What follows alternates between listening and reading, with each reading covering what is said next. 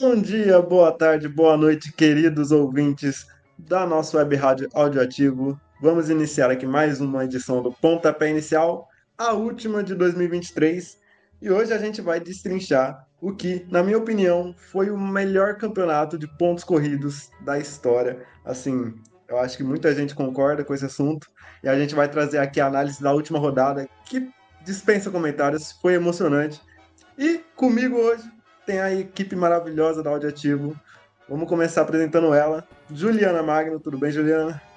Oi, boa tarde, meus queridos ouvintes. A gente estava até falando disso, né? Concordo plenamente. Esse foi o melhor campeonato de pontos corridos dos últimos tempos. Foi emoção até o final e vamos comentar agora sobre esse desfecho que foi emocionante. Exatamente. Temos também aqui com a gente Guilherme Mendonça.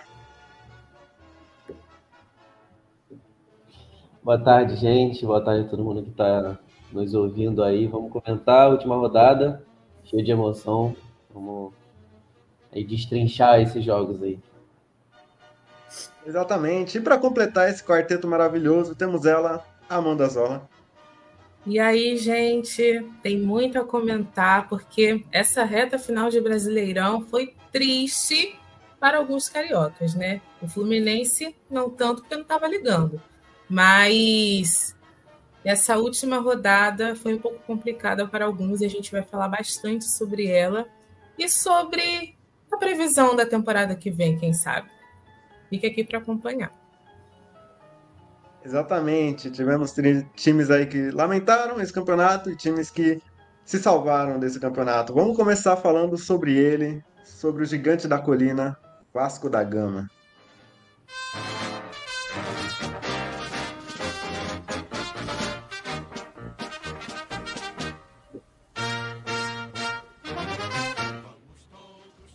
É, se tinha um time que estava brigando por alguma coisa nessa última rodada de Campeonato Brasileiro, entre os cariocas, esse time era o Vasco da Gama. E Ramon Dias cumpriu a sua, a sua previsão no Barra.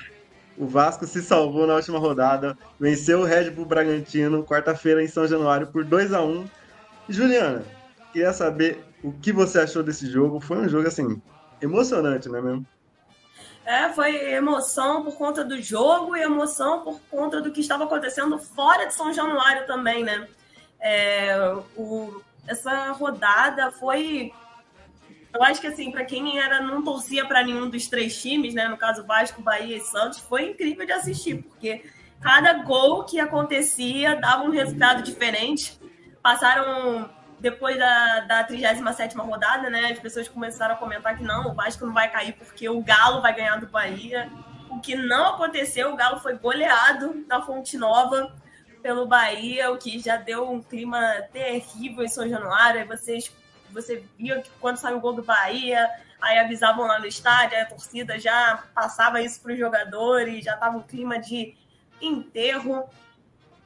E é, eu estava conversando com um Vascaíno outro dia e ele disse que o herói foi o Marlon Gomes, porque ele se machucou no início do jogo. E aí o Paulinho entrou e acabou fazendo o primeiro gol do Vasco. Eu achei muito engraçado isso, mas é, eu acho que foi até bom para o time, entre aspas. Claro que não foi bom para o Marlon Gomes, mas eu acho que ele estava muito nervoso. Então, estava prejudicando mais o Vasco no ataque do que ajudando. Acho que ele sentiu muito o peso da partida, né? Porque se. Eu acho que dependia só dele para para ficar na Série A, mas como a torcida do Vasco diz, o problema é quando o Vasco depende só dele. E o Paulinho estava mais preparado, eu acho, psicologicamente para essa decisão. Tanto que foi lá e ele não tinha marcado um gol ainda pelo Vasco na temporada e ele fez o primeiro dele justamente quando o time mais precisava, né? E o segundo gol, eu acho que teve uma bobeada também na defesa ali no, no gol do Bragantino. O Vasco se perdeu mais no final do jogo. Né? Tava até comentando sobre como o Vasco não levou gol nos acréscimos no primeiro tempo, que tem sido uma estatística bem presente nos jogos do Vasco nessa temporada. Mas a sorte do Vasco é que o Vasco é muito bom é, na bola pelo alto. Né? Tem um lateral que é o Piton, que cruza muito bem, e o Paulo Henrique também cruzou muito bem no lance do gol do Serginho.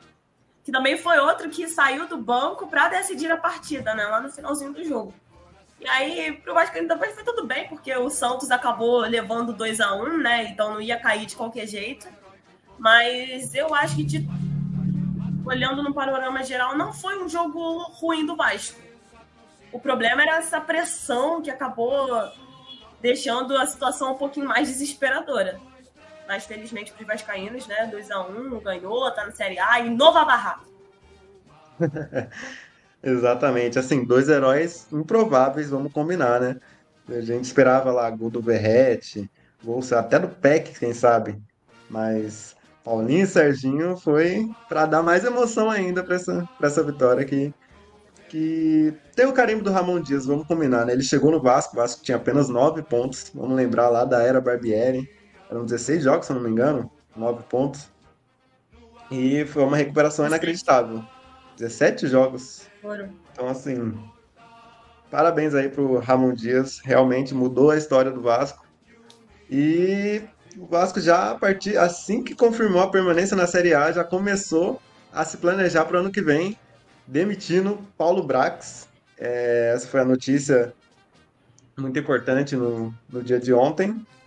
De ontem, perdão. No dia do, do, do jogo, ele que deu na entrevista coletiva é, disse que esperava que iria ficar para o ano que vem, e até gerou uma reação engraçada do Ramon Dias, que viralizou isso daí.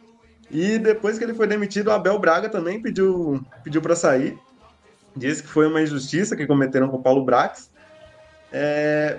Eu, Amanda, eu queria saber de você. O que você acha dessa substituição aí? O Vasco agora ele está indo atrás, especula-se do Alexandre Matos, e aí já trabalhou no Palmeiras, estava recentemente no Atlético Paranaense. Queria saber se você, como você vê essa possível mudança aí na diretoria do Vasco. Olha, depois da contratação do Ramon Dias da saída daquele CEO que não vou citar o nome, esse foi o maior acerto do Vasco no ano. Porque a partir do momento que contratou o Paulo Brax que já foi muito criticado, já era muito criticado por outras torcidas, e você via, já sabia que ele era lento né, nas contratações, era lento em agir assim é, no mercado, é, e toma essa decisão de contratá-lo, complica. E aí teve que passar o ano assim, escolheu passar o ano assim, e o Vasco passou por uma situação delicada no Campeonato Brasileiro, que quase rebaixou, e aí Bastou ver a situação que chegou o clube para poder demitir o cara. Quando acabou o campeonato, quando acabou a temporada. Então, foi tarde. Foi muito tarde, mas foi uma decisão acertada porque o trabalho dele foi muito ruim. Muito ruim. O, o Paulo Brax, ele. Eu não sei o que se passa na cabeça dele, para falar a verdade, porque é, é, tem muita lentidão é, na maneira como ele age no mercado, na, na, maneira que ele contrata os jogadores. As decisões também são muito precipitadas. No caso do Paulinho, por exemplo, que ele priorizou a volta para o Vasco antes de ir para o Atlético Mineiro, e o Paulo Brax nem cogitou contratá-lo porque para ele era muito caro. Sendo que tinha o aval da 777, sabe? Contrata, gasta o que você quiser. Paulo Brax escolheu não contratar. E olha aí o Paulinho. Olha a temporada que o Paulinho fez no Atlético Mineiro, chegando no meio do campeonato. Então são decisões que não dá para entender, sabe? Sebastião Ferreira que ele escolheu aqui. O que ele fez no Vasco? Sabe? São tantos jogadores que a gente poderia citar. Jefferson, que veio do Atlético Goianiense, um lateral que sequer entrou em campo com a camisa do Vasco. São decisões aí que não dá para entender. É, é, o Paulo Brax, ele. não sei para que clube ele vai. Sinceramente, depois desse trabalho pífio aí que ele fez no ano, não sei que, qual clube teria coragem de contratá-lo, mas boa sorte para ele na carreira, longe do Vasco, sabe? E se o Vasco quiser fazer um 2024 melhor do que um 2023, vai passar pela contratação aí de um executivo, de um cara, de um diretor técnico que saiba, que entenda de futebol. E a gente sabe que já tem os especulados que com certeza vão ser melhores do que ele, né? O Matos aí é um cara que a gente conhece o trabalho dele, tem um, um currículo assim invejável. Então, acho que se ele vier para o Vasco, é um cara que pode sim é, é, construir, um, um, reconstruir, na verdade, o futebol do Vasco muito mais forte. E isso também vai passar pela permanência do Ramon Dia, pela contratação de jogadores é, de nome não, nem precisam ser de nome, mas que tenham futebol realmente. Então, é tchau para o Paulo Brax. Sucesso na carreira, o Vasco tem que ser priorizado agora, né? É, o...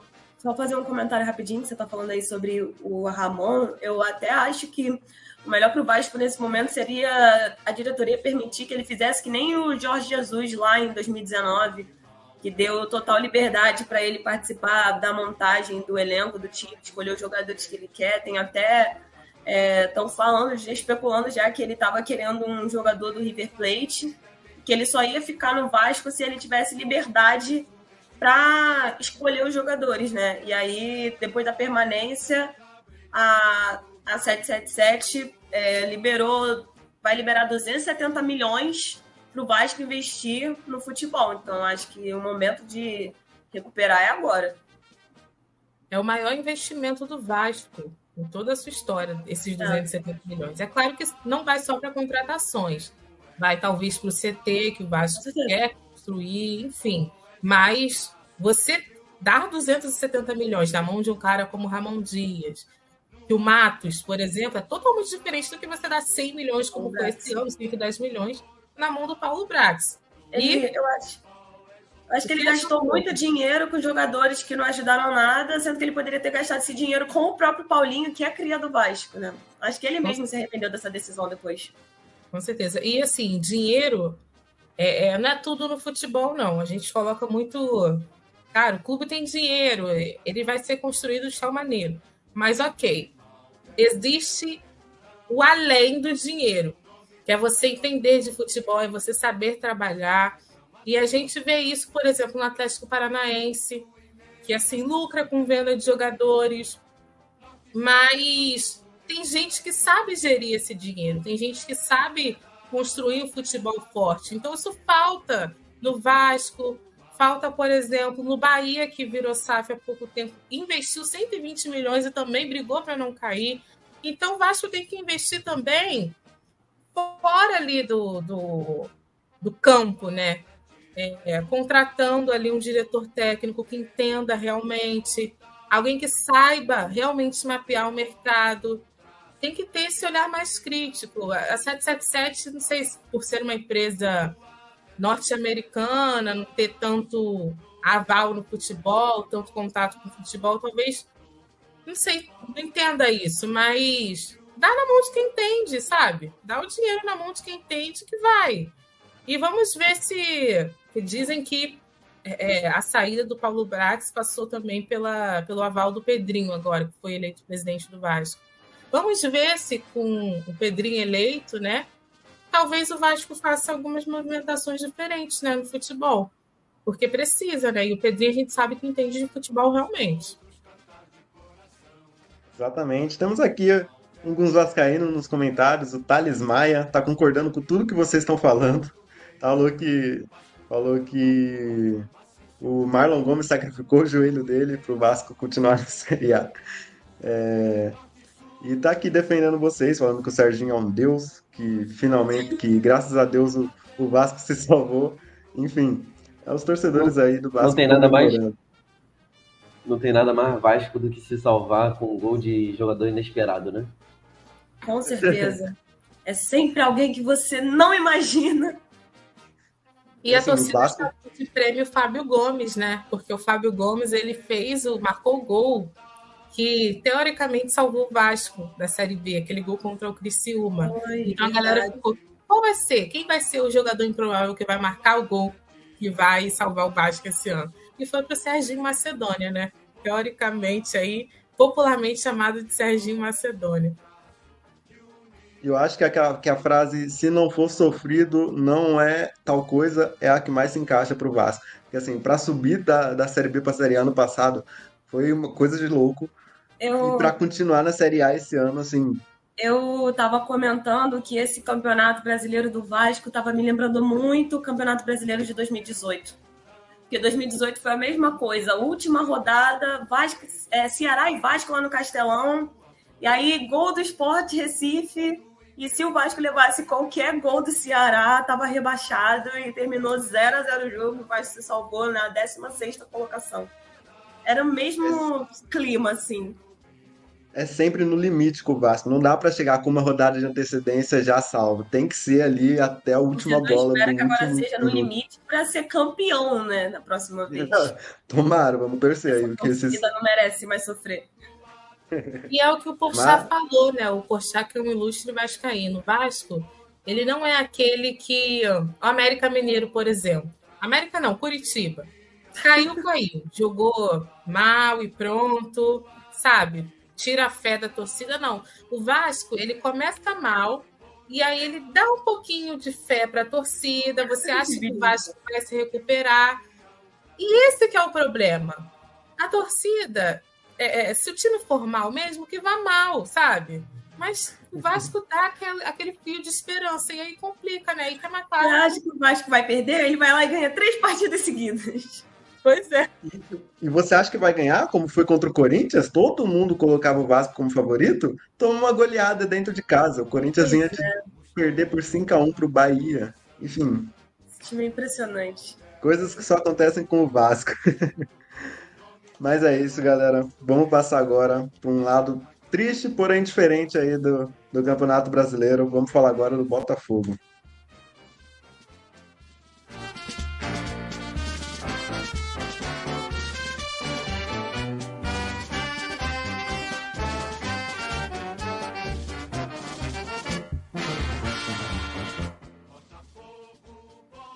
É, galera, acho que faltam palavras para a gente conseguir explicar o que aconteceu com esse campeonato do, do Botafogo. É uma situação assim inexplicável, realmente, inacreditável. Ninguém vai conseguir entender o que realmente aconteceu com essa equipe do Botafogo. E né, para encerrar com chave de ouro, perdeu para o Internacional fora de casa, quarta-feira.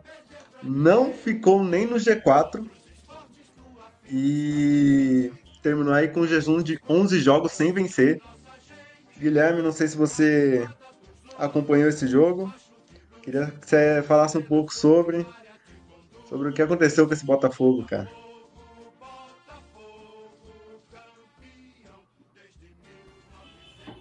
É, bom, é, campeonato melancólico demais, né, do Botafogo.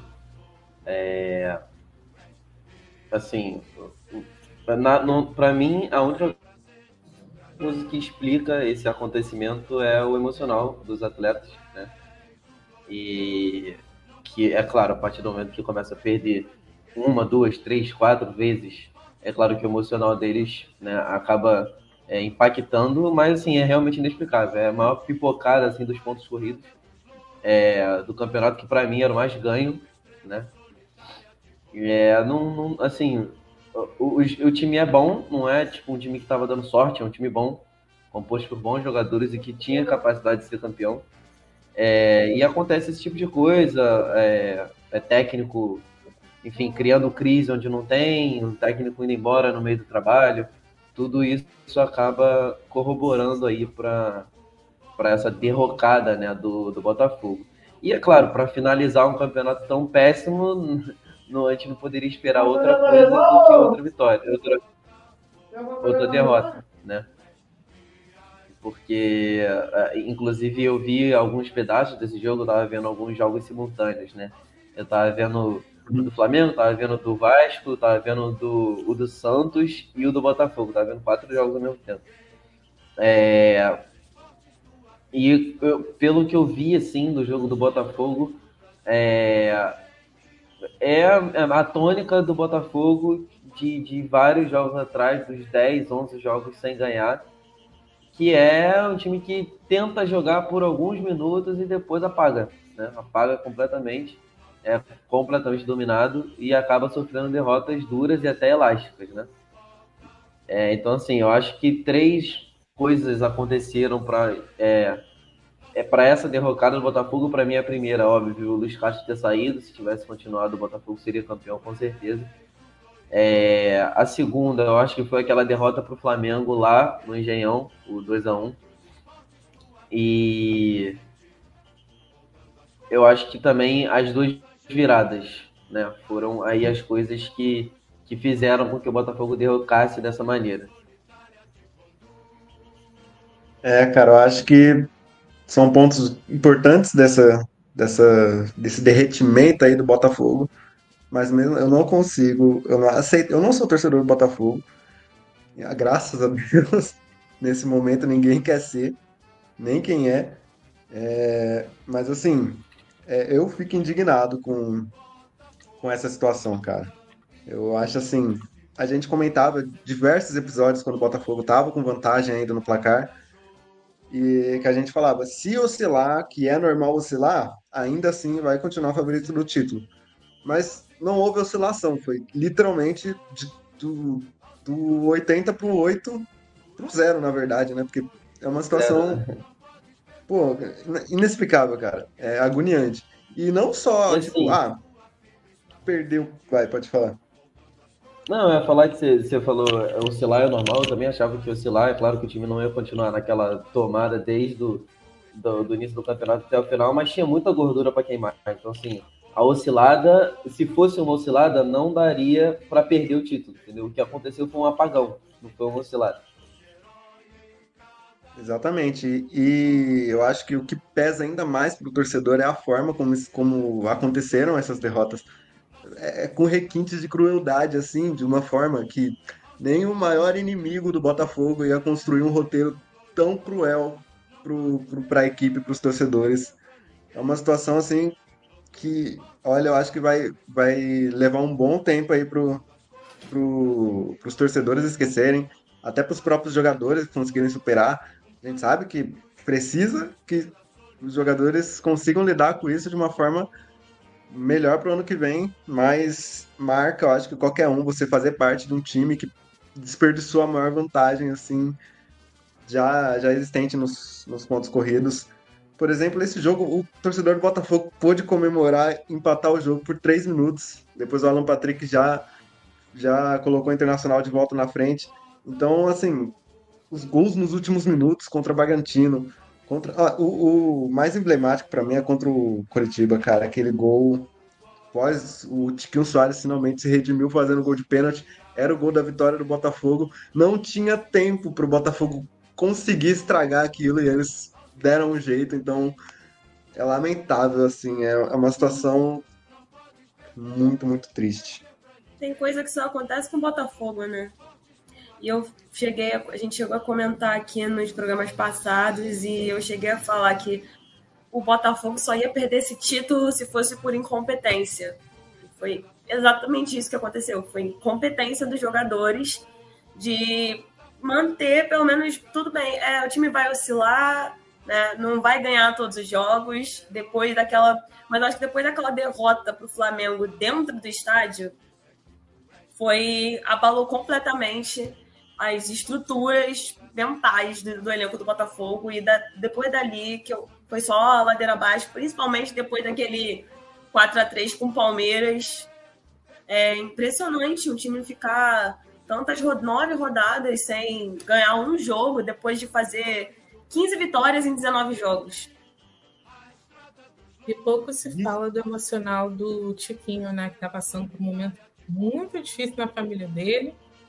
E você vê assim, é, no futebol, você passa por uma lesão, fica fora, você como um principal artilheiro ali do, da equipe, principal jogador da equipe, e aí quando você retorna, o time está ladeira abaixo, o time perde um, um campeonato que era super fácil e cara, o emocional dele, eu, eu até coloco acima dos outros jogadores pelo que ele está passando na família dele.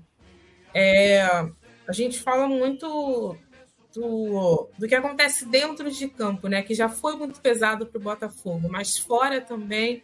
A galera muito se perguntava: ai, Tiquinho parou de fazer gol, por que, que ele parou de fazer gol? Enfim, Aí falava sobre a lesão também, mas esse impacto fora de campo também foi complicado para ele. E essa questão da saúde mental também para os botafoguenses está muito ruim. A gente viu aí que tem muitos botafoguenses assim, fazendo textos horríveis, dizendo que foi pior ano da vida, que foi não sei o quê, que perdeu o pai, que perdeu a mãe. E assim, o futebol a gente sabe que é complicado porque pega muito na emoção, né? E aí, a, a forma como foi perdido esse título também, como vocês já falaram, complica ainda mais. Então, não sei quando eles vão se recuperar, não, sinceramente. Depois desse ano, tem que ter muito emocional. E não sei quem citou isso, acho que foi a Abel Ferreira, que para você trabalhar com futebol, você tem que tirar um pouco do emocional, você tem que ser frio. E o Botafogo vai precisar um pouco dessa frieza, né, para poder retomar. Porque complicado. E o último título de expressão do Botafogo foi em 95, né? Ainda é uma torcida que está muito tá muito tempo na fila para ganhar alguma coisa de expressão, muito carente de título, não ganha. Pô, 95 foi no século passado, não tem um título grande de expressão nesse século. No máximo ganharam o campeonato carioca. Então, eu acho que o pior para a torcida do Botafogo foi ter essa esperança de que finalmente ia acontecer alguma coisa muito boa e eles perderam da pior maneira possível. Tanto que o Botafogo não chegou nem no G4 do Brasileirão, depois de liderar a maior parte do campeonato. Exatamente, eu acho que é, se antes do, do campeonato começar, como foi, por como foi o Carioca, qualquer, qualquer torcedor do Botafogo, se pudesse pular para o fim do campeonato e ter a certeza que a equipe ia terminar em quinto lugar, ia querer sem pensar duas vezes. Mas da forma que foi, todo mundo vai sair com o pior sentimento possível é, o que é uma pena aí para o Botafogo. É, se eu não me engano, foi a melhor pontuação do Botafogo nos pontos corridos desde 2003. Então, assim, Sim. por mais que o final tenha sido melancólico, comparando com os anos, é, os anos passados, foi um, um, uma boa campanha do Botafogo. Mas vai ficar aí marcada muito mais por, esse, por essa perda do título é, do que por essa pontuação que é expressiva comparado com as outras do Botafogo. E só para completar o que a Amanda vinha dizendo do Tiquinho Soares, muita gente coloca na conta dele a derrota para o Palmeiras, que foi um dos pontos que levou Botafogo a. Acho que levou mais o Palmeiras a se recolocar na briga do que a tirar o Botafogo. Acho que também, mas aquilo lá inflamou o Palmeiras de um jeito bizarro. E tudo começou ali com, com o pênalti que o, que o Tiquinho Soares perdeu. Enfim, coisas do Não, futebol. Só colocando um adendo aqui, na história do campeonato brasileiro, eu acho que dos pontos corridos, o Botafogo tem mais, liderou mais rodadas do que o Flamengo. E o Flamengo é que tem mais títulos. O Botafogo liderou aí o campeonato por 52 rodadas, o Flamengo por 51. E mesmo assim o Botafogo não conseguiu conquistar nada nesses pontos corridos. Então é, é muito complicado, é, são muitas questões, né? Passa muito pelo emocional também, esse histórico aí, décadas lastimáveis aí do Botafogo, como a Ju falou, desde 1995 sem ganhar um campeonato, é complicado. E aí a galera coloca a culpa no elenco, ah, porque não tinha elenco suficiente. Eu acho que foi mais do que isso, emocional mesmo, que depois daquela derrota para o Palmeiras foi complicadíssimo. Eu acho que também começou a, ir por água abaixo quando. Acho que pior foi o momento do, do Bruno Lage, né? No Botafogo. Foi pior decisão do Botafogo nesse campeonato foi contratar o Bruno Lage. Tudo bem que o Lúcio Flávio também não fez aquele trabalho, mas Bruno Lage que começou a fazer o Botafogo perdendo o, o gás. E aí, depois dali, é isso aí. Só para dar um, exemplo do que a Amanda falou, o Flamengo, por exemplo, em 2020, né, no, naquele ano com o São Paulo, é, ficou a maior parte do tempo do campeonato liderando. O Flamengo liderou ali na penúltima rodada, se não me engano, e na última confirmou, confirmou o título. Então, é oportunismo, né? As equipes é, uma regularidade alta, como o Palmeiras fez nesse campeonato, é, e no final elas conseguem se aproveitar aí de, de tropeços das equipes que é, estavam liderando até então o campeonato. É, um, outro ponto que o John Textor levantou sobre esse, esse campeonato brasileiro foi o da arbitragem, né? A gente sabe, a gente comenta aqui quase todo o programa sobre as polêmicas de arbitragem, que é muito ruim nesse campeonato, né? Brasil como um todo. E o John Textor enviou aí um, um documento pedindo providências ao STJD é, sobre possíveis é, erros, digamos assim, encomendados pela arbitragem. Ele, ele citou a corrupção no, no, Campeonato Brasileiro e eu queria saber, Juliana, se você acha que ele tem razão é, em falar sobre isso. O Botafogo perdeu o campeonato por causa desses erros? É, isso, a resposta obviamente é não. O Botafogo não perdeu o campeonato por conta dos erros de arbitragem, foi por culpa própria mesmo, que nem a gente acabou de falar, né? Foi, eu falei no início, até forte, mas foi por incompetência mesmo do Botafogo de não conseguir ganhar esse campeonato. Mas eu achei muito bom aquele discurso do John Textor contra. É, no final do jogo contra o Palmeiras, naquele 4 a 3 A declaração forte que ele deu.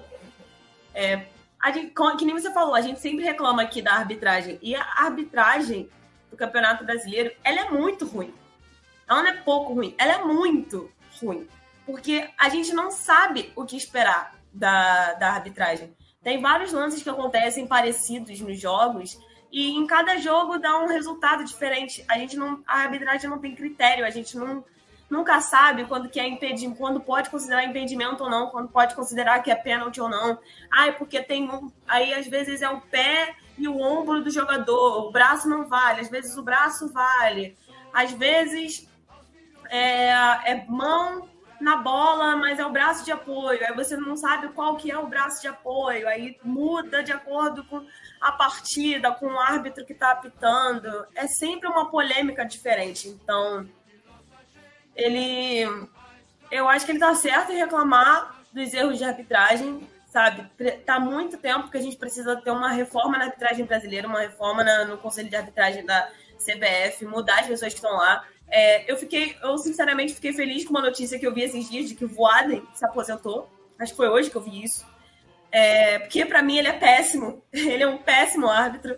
Ele e o Daronco, para mim, estão ali disputando para ver quem é pior, porque eu também acho que o Daronco ele ele eu achei já ele muito bom, mas com o decorrer dos anos ele só ficou uma pessoa cada vez mais confusa para mim, porque cada hora ele toma uma decisão diferente lances parecidos. Mas não foi por isso que o Botafogo perdeu o título. Acho que isso é óbvio de comentar. É, eu concordo com você em todos os pontos. e Amanda, já estão sendo encaminhadas aí algumas mudanças no elenco do Botafogo. Eu queria que você fizesse um balanço dessa temporada. A gente comentou aqui toda essa situação do, do Campeonato Brasileiro. Mas, como um todo, você acha que o Botafogo foi bem? E quais as suas expectativas para 2024? Você acha que tem que mudar tudo, manda todo mundo embora? O que, que você acha? Foi bem, né? Na medida do possível, é, foi acima das expectativas, gente. Porque quem colocaria o Botafogo brigando por é, um título de campeonato brasileiro? Copa do Brasil, quem sabe, né? Que é mata-mata, mas pontos corridos de Brasileirão complicado. Então foi acima das expectativas, foi bem na temporada. Eu acho que é, complicou um pouco da maneira como foi, mas se você não esperava, né?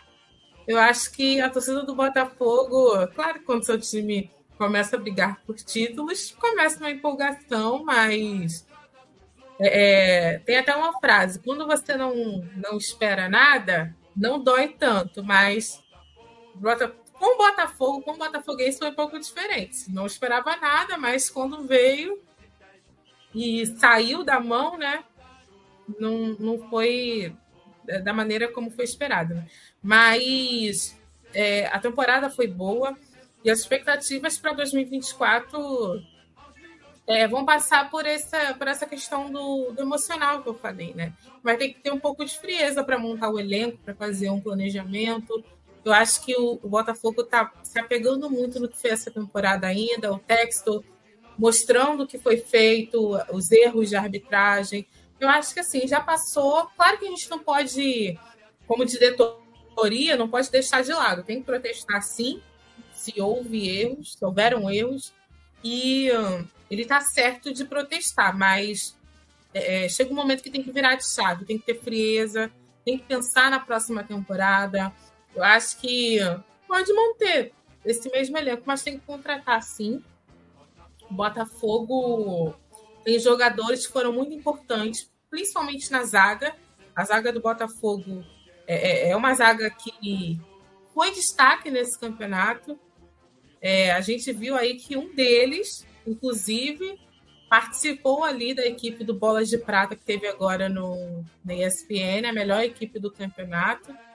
Então, dá para manter sim essa zaga. Eu acho que a lateral é que tem que ver, tem que contratar, mas não é essa questão de chegar e demitir todo mundo. Eu acho que tem que manter a base, tem que manter o que o que fez nessa temporada, né? para até aumentar as expectativas, para talvez conquistar um, título, né? Claro que esse ano é, eles vão colocar como parâmetro, mas dá para passar adiante, eu vou dizer assim, vou dizer essa frase.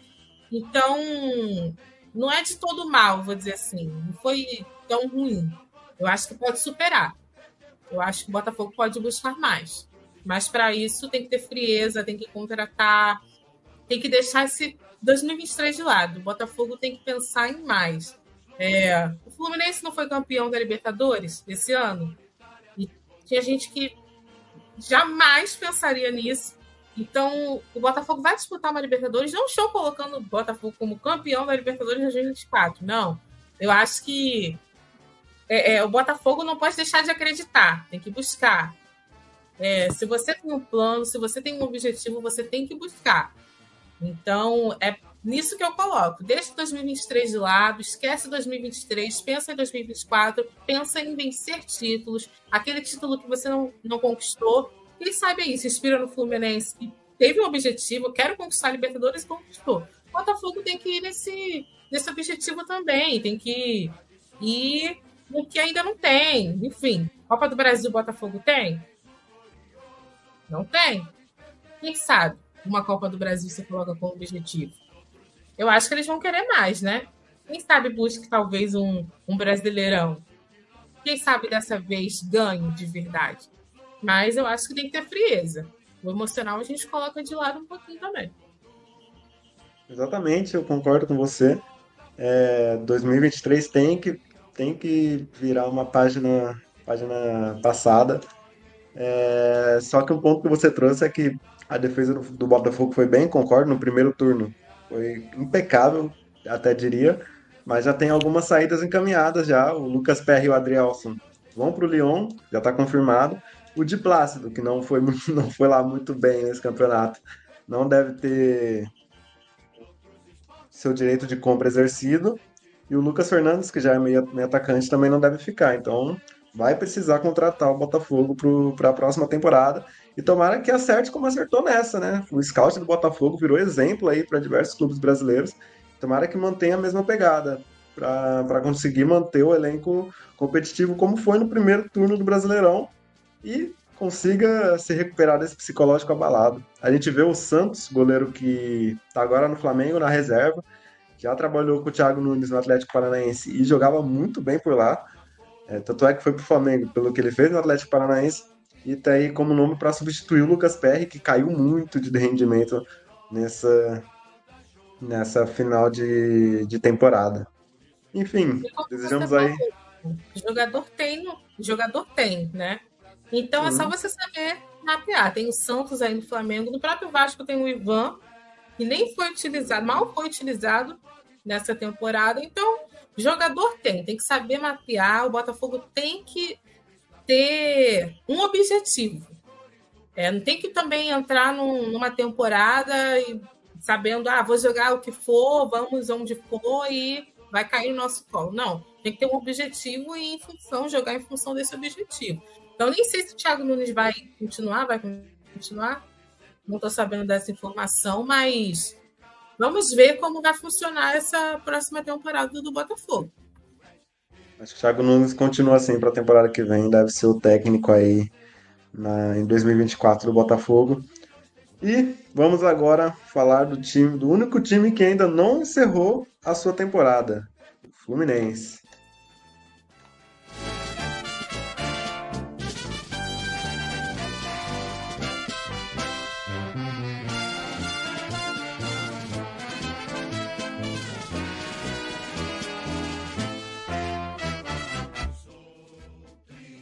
Galera, eu sempre falo aqui, o time do Fluminense é o time que é inimigo do tédio. É o time que mais gera entretenimento aqui no futebol carioca, provavelmente do Brasil. Todo jogo do Fluminense é um show de emoções.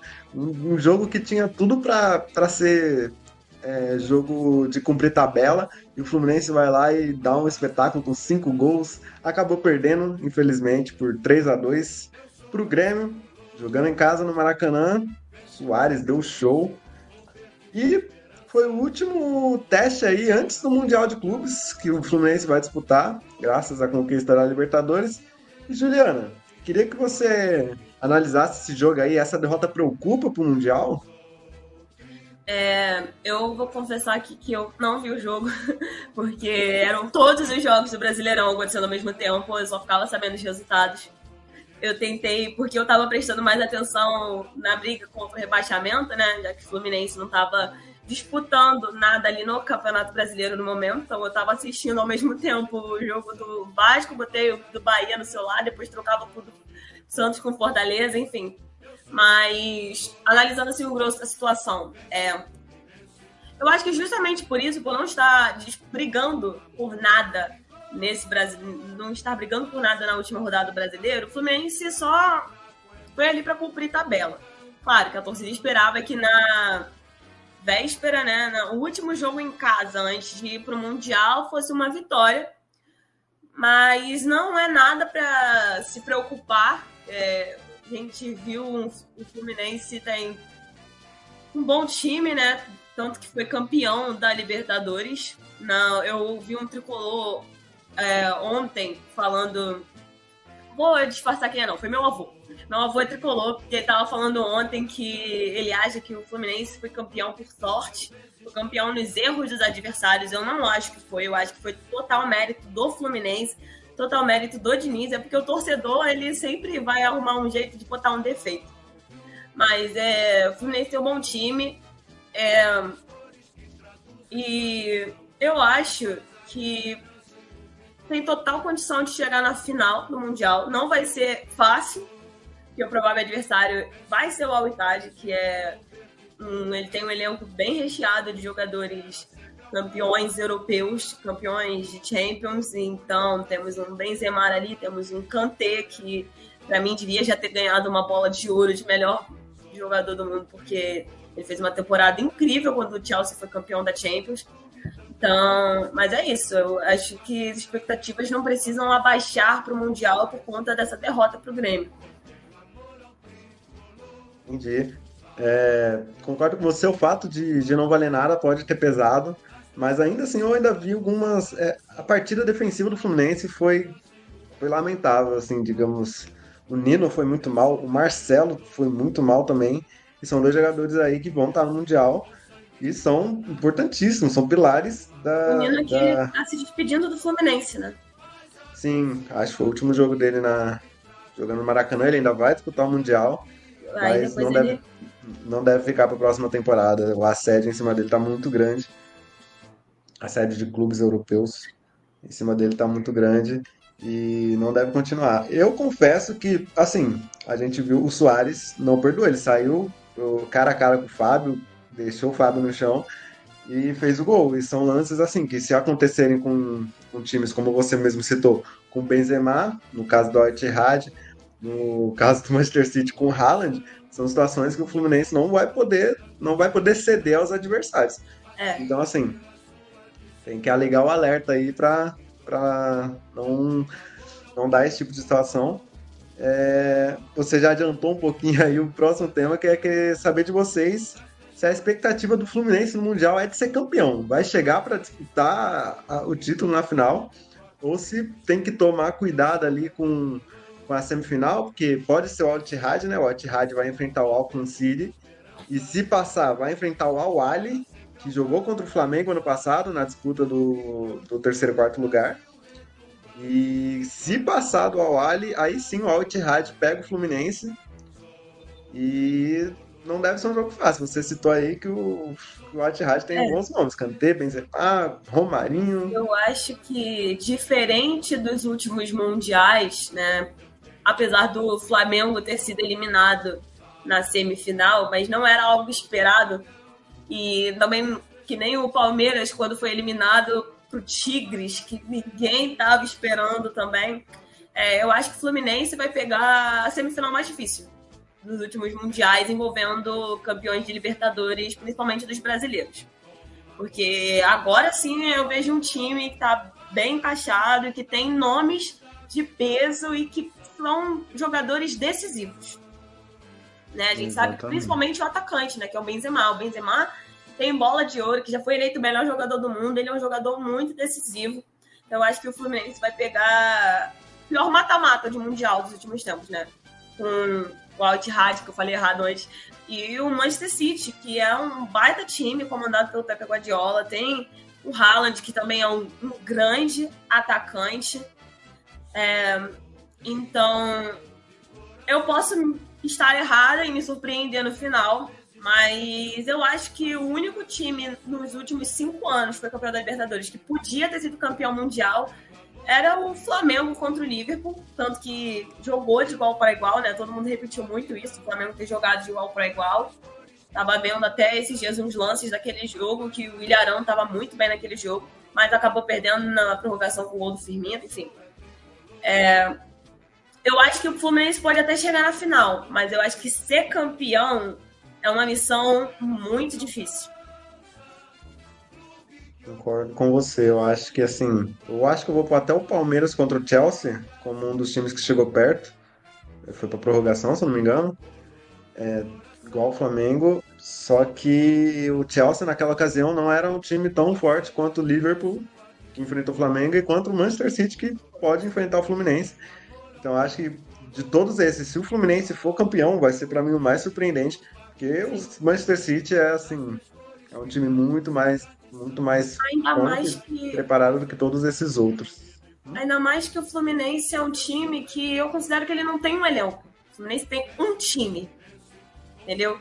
O Fluminense não tem peças que você vai falar, tipo, tirando o John Kennedy quando ele está no banco. Não tem uma peça que você vai falar, esse cara vai sair daqui que vai substituir e ele vai fazer alguma coisa. Tudo bem que o John Kennedy, o Diniz, foi uma mãe de Ná naquela final de Libertadores, ele falou: você vai entrar e vai fazer o gol do título, e ele fez.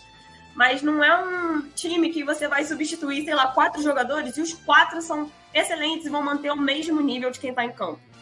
Né? O Fluminense não tem um elenco recheado, o Fluminense tem um time.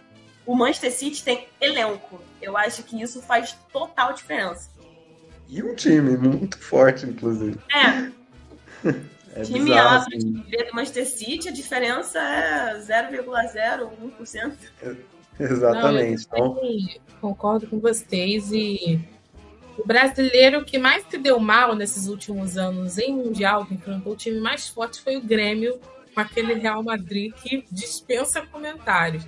E o Grêmio conseguiu segurar 1 a 0 desfalcado, inclusive. Então, foi bem complicado também.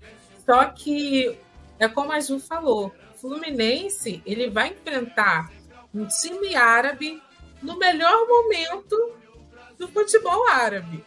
Com jogadores europeus que uh, dispensam comentários a gente já conhece. Vocês já citaram alguns deles. Então, assim, vai ser muito complicado para o Fluminense. Eu não vou cravar nada, mas vai ser bastante complicado. E eu ouvi uns tricolores falando: ah, mas o City está em um momento ruim. Mas é totalmente. Mas, sabe? O City em momento ruim é melhor do que muito time sul-americano em momento bom, sabe? Exatamente. a Premier League a gente sabe que é uma das ligas, se não a liga mais difícil do mundo. É, por exemplo, tirando um pouco da Premier League também, a gente comparando um pouco com o Campeonato Brasileiro, você vai no, na La Liga, Girona, que agora está brigando pela primeira colocação, você coloca o Girona aqui no Campeonato Brasileiro. Então, não tem comparação. Infelizmente, o Campeonato Brasileiro está desvalorizado. Os jogadores brasileiros escolhem ir para o futebol europeu e agora para o futebol árabe também. Então, você vai para o Mundial e tem que enfrentar essas duas equipes, né, esses dois é, é, futebols, vou dizer assim, é, fortes no momento, foi complicado para a gente. A gente sempre vai mais desvalorizado. E para o Fluminense, infelizmente, vai ser ainda mais difícil. Exatamente, concordo. E para finalizar sobre o Fluminense, vou continuar com você, mano. É, o Fluminense ele acertou aqui com o Renato Augusto e com o Antônio Carlos, zagueiro que vem jogando no Orlando City. Confesso que eu não conhecia o futebol dele. Mas está chegando aí para a próxima temporada do Fluminense. O Renato Augusto acho que dispensa comentários. Queria saber se você acha que são bons reforços aí para o Fluminense, que está aí, como a Juliana disse, tentando construir um elenco para poder disputar mais campeonatos no ano que vem. Que acerto do Fluminense, só tenho a falar isso. Renato, cara, eu, eu fico sem comentários, porque ele na mão do Diniz, sinceramente, vai voar. Olha, que perda para o Corinthians. Claro que ele passou por umas lesões aí na temporada, mas quando ele entrou, a gente viu que ele ainda tem qualidade. Imagina esse cara com o Diniz. O Renato Augusto, no futebol brasileiro, ele sobra. Um técnico como o Diniz, que prioriza o meio-campo, que prioriza a posse de bola. A gente sabe que o Renato Augusto tem uma posse de bola forte. Ele é um cara que é bom nisso. Imagina ele no, no Fluminense. E é isso, só tenho a dizer que foi um acerto e pode dar muito certo, muito certo mesmo. O único problema são as lesões. Como ele vai chegar nesse sentido? O Fluminense está preparado para isso? Pode ter a equipe médica que for, mas os jogadores já estão tá calejados nisso, né? Já vem de umas temporadas assim, então tem que tomar esse cuidado. Aconteceu com o Ganso nessa temporada, e aí vem o Renato Augusto, que talvez jogue muito. Imagina perder ele num jogo decisivo, por exemplo. Vamos ver qual vai ser a decisão aí da diretoria. Como é que a direção técnica vai agir nesse sentido aí. Exatamente, ele já tem 35 anos, né? Eu acho que ele vem aí para revezar com o Ganso nesse sentido aí, para não, não. Calendário brasileiro é bizarro, são muitos jogos, e para não estourar nem, nem o Ganso nem o Renato Augusto, eles devem revezar de uma maneira que você perca pouca qualidade, né? Você deve manter ali o alto nível, porque o Ganso foi muito bem essa temporada, o Renato Augusto, quando esteve em campo no Corinthians, também foi muito bem. Então eu também considero um acerto aí do Fluminense, pensando nesse ano de 2024. É isso, galera, sobre o Fluminense. Desejamos toda a sorte do mundo para ele no Mundial, que a gente já disse aqui que não vai ser fácil. Quem anda? É. Mas vamos agora passar pro time do Ninho do Urubu do Flamengo.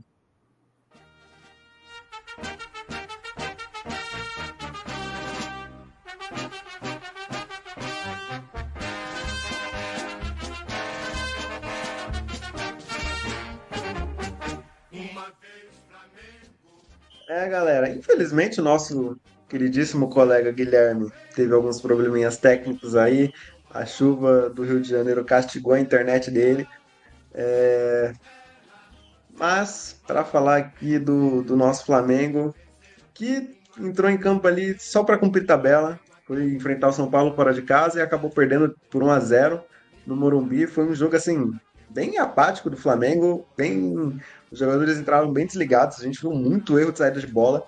Teve um lance que o, que o, que o Ayrton Lucas recuou pro, pro Rossi e ele deixou a bola passar e quase entrou no gol. Aqueles gols bem clichê mesmo, de, de recuo. É, fora os erros de saída de bola do Pablo, que geraram oportunidade para São Paulo. Assim, o Flamengo bem desatento, bem sem vontade, eu diria. Bem apático. O São Paulo também não, não, tinha, não tava disputando nada, mas demonstrou ali um pouco mais de vontade, um pouco mais de, de garra para querer o, a última vitória na última rodada, para ganhar alguns milhões a mais, né, na, pela colocação na tabela. E esse jogo marcou, assim, as chances já eram mínimas do Flamengo ser campeão nesse jogo. Tinha que tirar um saldo de 16 pontos, do, de 16 gols do Palmeiras e torcer para o Palmeiras não ganhar do Cruzeiro, né? Então, já era praticamente impossível. É, e qual é a confirmação, após a derrota do Flamengo, de que o Flamengo não conseguiria ser campeão brasileiro? Ficou aí marcado como o ano que o, que o Flamengo disputou sete títulos e não ganhou nenhum. Isso não acontecia desde 2016. O Flamengo ficar um ano inteiro sem ganhar nenhum título, seja Taça Guanabara, enfim, nada, só desde 2016, o que é assim muito marcante para um elenco que é muito caro como esse do Flamengo e muito qualificado também. A gente vê jogadores ali de altíssimo nível, muitos seriam titulares em praticamente todos os times do Brasil. E nem assim o Flamengo conseguiu conquistar uma taça sequer esse ano. Ficou com diversos vices, mas não conseguiu levantar nenhum título. Eu acho que ficou muito marcado pela, pela passagem de treinadores contestáveis, como o Vitor Pereira uhum. e como o Jorge Sampaoli. O Vitor Pereira, assim, foi um trabalho é, esdrúxulo, uhum. para dizer o mínimo. Foi dos piores trabalhos da história do Flamengo. É. E o é. Jorge Sampaoli também não conseguiu fazer muita coisa depois que chegou, né? O Tite agora conseguiu organizar um pouco a, a, a casa e vamos ver como vai seguir na temporada que vem. Pode falar, Juliana. Eu até comentar, né, que eu escrevi uma matéria sobre o ano do Flamengo, então eu tenho algumas informações bem frescas na minha cabeça, é, que nem eu venho, tenho falado o ano inteiro. O maior problema do Flamengo começou em 2000, na temporada 2023, começou em 2022, a partir do momento em que o Dorival foi embora. Né? Eu acho que foi o maior erro, graças a Deus, para a torcida do São Paulo, né, que conseguiu sua primeira Copa do Brasil com o Dorival é, mas no momento em que. É, ah, vamos tentar uma renovação com o Dorival, mas priorizaram ir atrás de um outro treinador e o Dorival se sentiu traído, foi ali que o Flamengo perdeu todos os sete títulos que tinha para disputar esse ano. Porque desde 2016 que não ganhava, que não passava um ano sem ganhar nenhuma taça. Mas esse ano o Flamengo estava muito, é, muito mais bem preparado para ganhar mais de uma taça, né? Chegava, ia disputar sete campeonatos e chegava pelo menos na maioria deles, se não forem todos, como grande favorito para ser o campeão. Então, é, tem um elenco que é absurdo, né? Que é um dos melhores elencos da América, da América do Sul. Então, é uma temporada, assim, chega até a ser é, chique para o torcedor do Flamengo dizer que foi um ano muito triste para o Flamengo porque não foi campeão de nada, sabe? Mas é triste pro torcedor flamenguista que está acostumado com um time nos últimos cinco anos que ganha tudo, que bate em todo mundo, um time que tinha sempre teve muita personalidade, que sempre botou muito medo nos adversários, que sempre foi muito arrumado. E nesse ano perdeu todas essas características sabe? O Flamengo começou a ser um time muito desorganizado. É, as equipes já lidavam mais fácil quando recebiam o Flamengo, quando ia enfrentar o Flamengo, com uma zaga desorganizada, com um ataque que toda hora mudava alguma coisa. Eu estava até comentando sobre o futebol do Ayrton Lucas, que eu gosto muito do Ayrton Lucas, eu acho ele um bom jogador, mas ele, principalmente na mão do São Paulo, ele, o futebol dele sumiu, sabe? Ele poderia ter ajudado muito mais o Flamengo nessa temporada e não conseguiu, que nem a maior parte do elenco não conseguiu, ficou nessa rotatividade. Tanto que o Gabigol, que é um, é um dos maiores nomes dessa geração, virou bom, sabe? Então, o Flamengo, a esperança agora é o Tite no ano que vem tentar ganhar, porque é, é, é bizarro. O Flamengo não conseguiu nem ganhar o Campeonato Carioca, que teoricamente era o título mais fácil. Exatamente. Acho que para mudar todo esse cenário, o Flamengo já trouxe o Tite, que é um treinador assim, acho que dispensa comentários, e deve investir fortíssimo nessa janela de transferências. Acho que o principal alvo do Flamengo já está bem claro, que é o De La Cruz. E o Flamengo cogita pagar a multa rescisória do De La Cruz à vista são aí quase 80 milhões de reais assim, a gente sabe que o Flamengo tem dinheiro, tem dinheiro. A receita do Flamengo é a maior do Brasil. É, mas muitos se questionam se o jogador vale tudo isso. 80 milhões de reais é muita coisa. De La Cruz, eu considero um baita jogador. Assim, eu acho que ele é do nível do Arrascaeta. Tanto é que na seleção o Arrascaeta é banco do De La Cruz, para surpresa de muitos. É, enfim, eu acho que ele chega para disputar a posição de titular. A gente vê aí o Everton Ribeiro sendo questionado às vezes pela torcida. Pode ser que ele entre na vaga dele.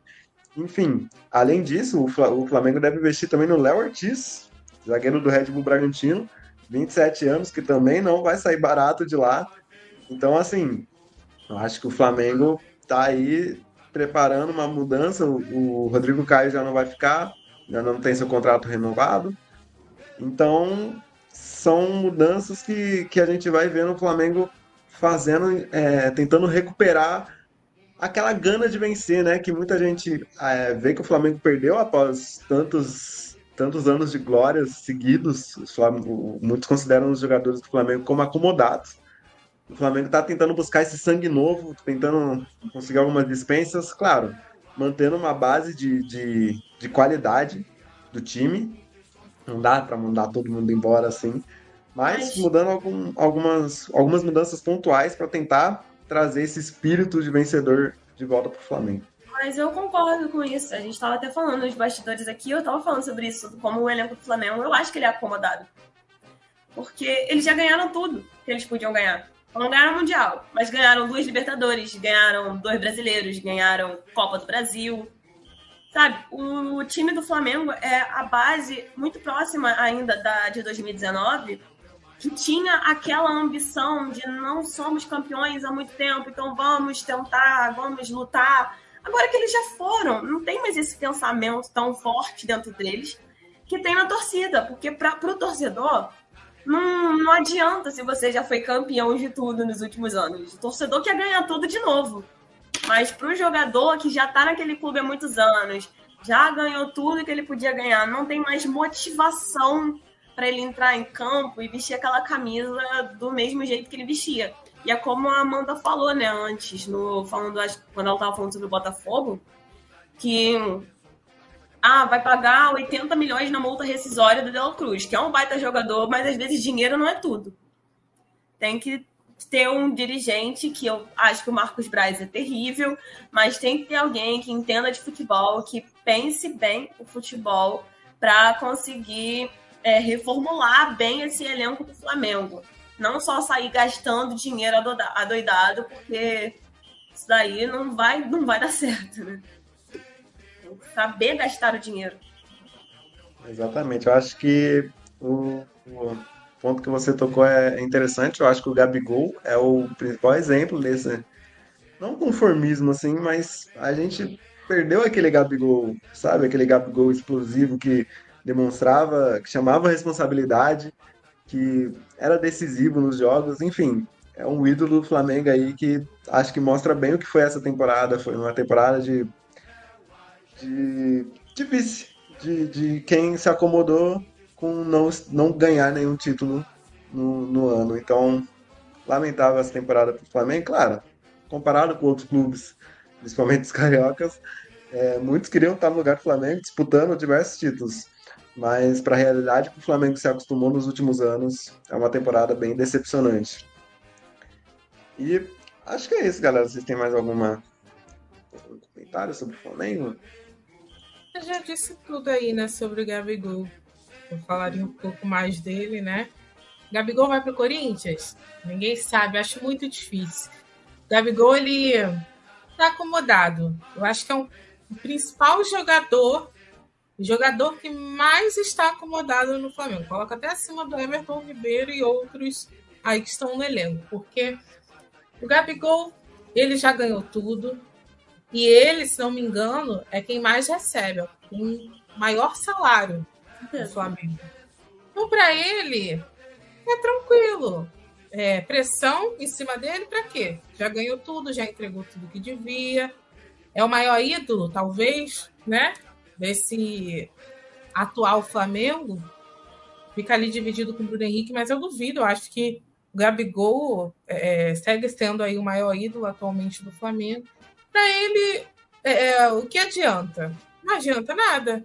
Para ele, essa pressão da torcida, a torcida aí na porta da festa dele fazer protesto, não vai. É, ele não vai sentir nada. Então, acho que é um dos jogadores aí que, assim, fica dividido, né? Alguns torcedores querem que ele vá embora, alguns torcedores ainda prezam aí pelo que ele fez nas últimas temporadas, mas volta a se pá, tem que ter frieza é. nesse sentido, tem que ter mudança, gente. Porque se continuar pensando da, da forma que, que continua pensando, até me enrolei aqui, se continuar pensando dessa forma, vou formular, vai continuar dessa forma sem ganhar nada. E aí, ó, foi o primeiro ano. Aí chega a temporada que vem, continua sem ganhar nada. Aí chega na outra. Gente, futebol é muito cíclico, tudo pode acontecer. A galera acha que, ah, porque foi campeão, não sei, não sei que ano, se você manter esse elenco, ele vai continuar sendo campeão e vai continuar por 10 anos. Não é assim. É, tem jogadores aí que já estão na idade. Já começou agora, né? Felipe Luiz já não vai ficar. Rodrigo Caio, que estava se machucando bastante. Nem sei o que ele vai fazer com a carreira dele. Já vai embora. Então tem que começar a fazer essas mudanças, mudar o elenco, rejuvenescer o elenco também, sabe? A Rascaeta, por exemplo, é um jogador que tem que manter. Você sabe que ele ainda continua rendendo. Claro que não foi uma das melhores temporadas dele, longe de ser no Flamengo, né? Mas é um cara que é fora de série e tem poder de decisão, então tem que manter. Mas o Gabigol tem que ser, tem que pensar, né? Será que é válido manter ele? É... Sendo que já tem o Pedro? Apesar, é, apesar dele ser um grande ídolo né, da do Flamengo, tanto que do, de todos os gols que o Flamengo fez na final da Libertadores, todos foram do Gabigol nas últimas finais de Libertadores que eles disputaram. Mas é como a própria torcida do Flamengo fala, né? Jogadores vêm e vão, mas o Flamengo vai ficar. Então tem que focar no que é importante pro Flamengo, pro Flamengo voltar a disputar título e não pensar, não, porque fulano trouxe muito isso trouxe no passado, mas não está trazendo no presente. Tem que buscar alguém que vai fazer pelo Flamengo agora. E é isso aí. O, o Flamengo tem que focar no Flamengo. E o Gabigol na carreira dele mesmo, que eu não sei qual é, a carreira dele.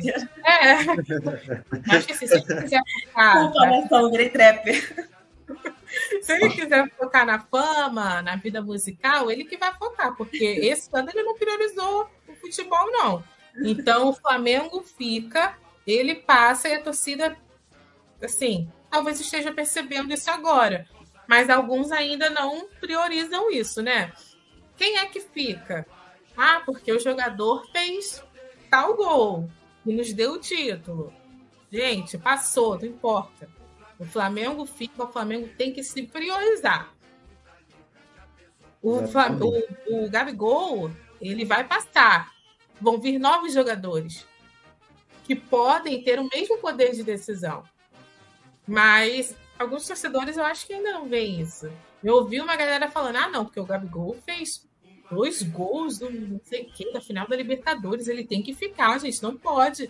Gente, só vai aumentando o salário dele ele não entregando nada dentro de campo? É sério isso?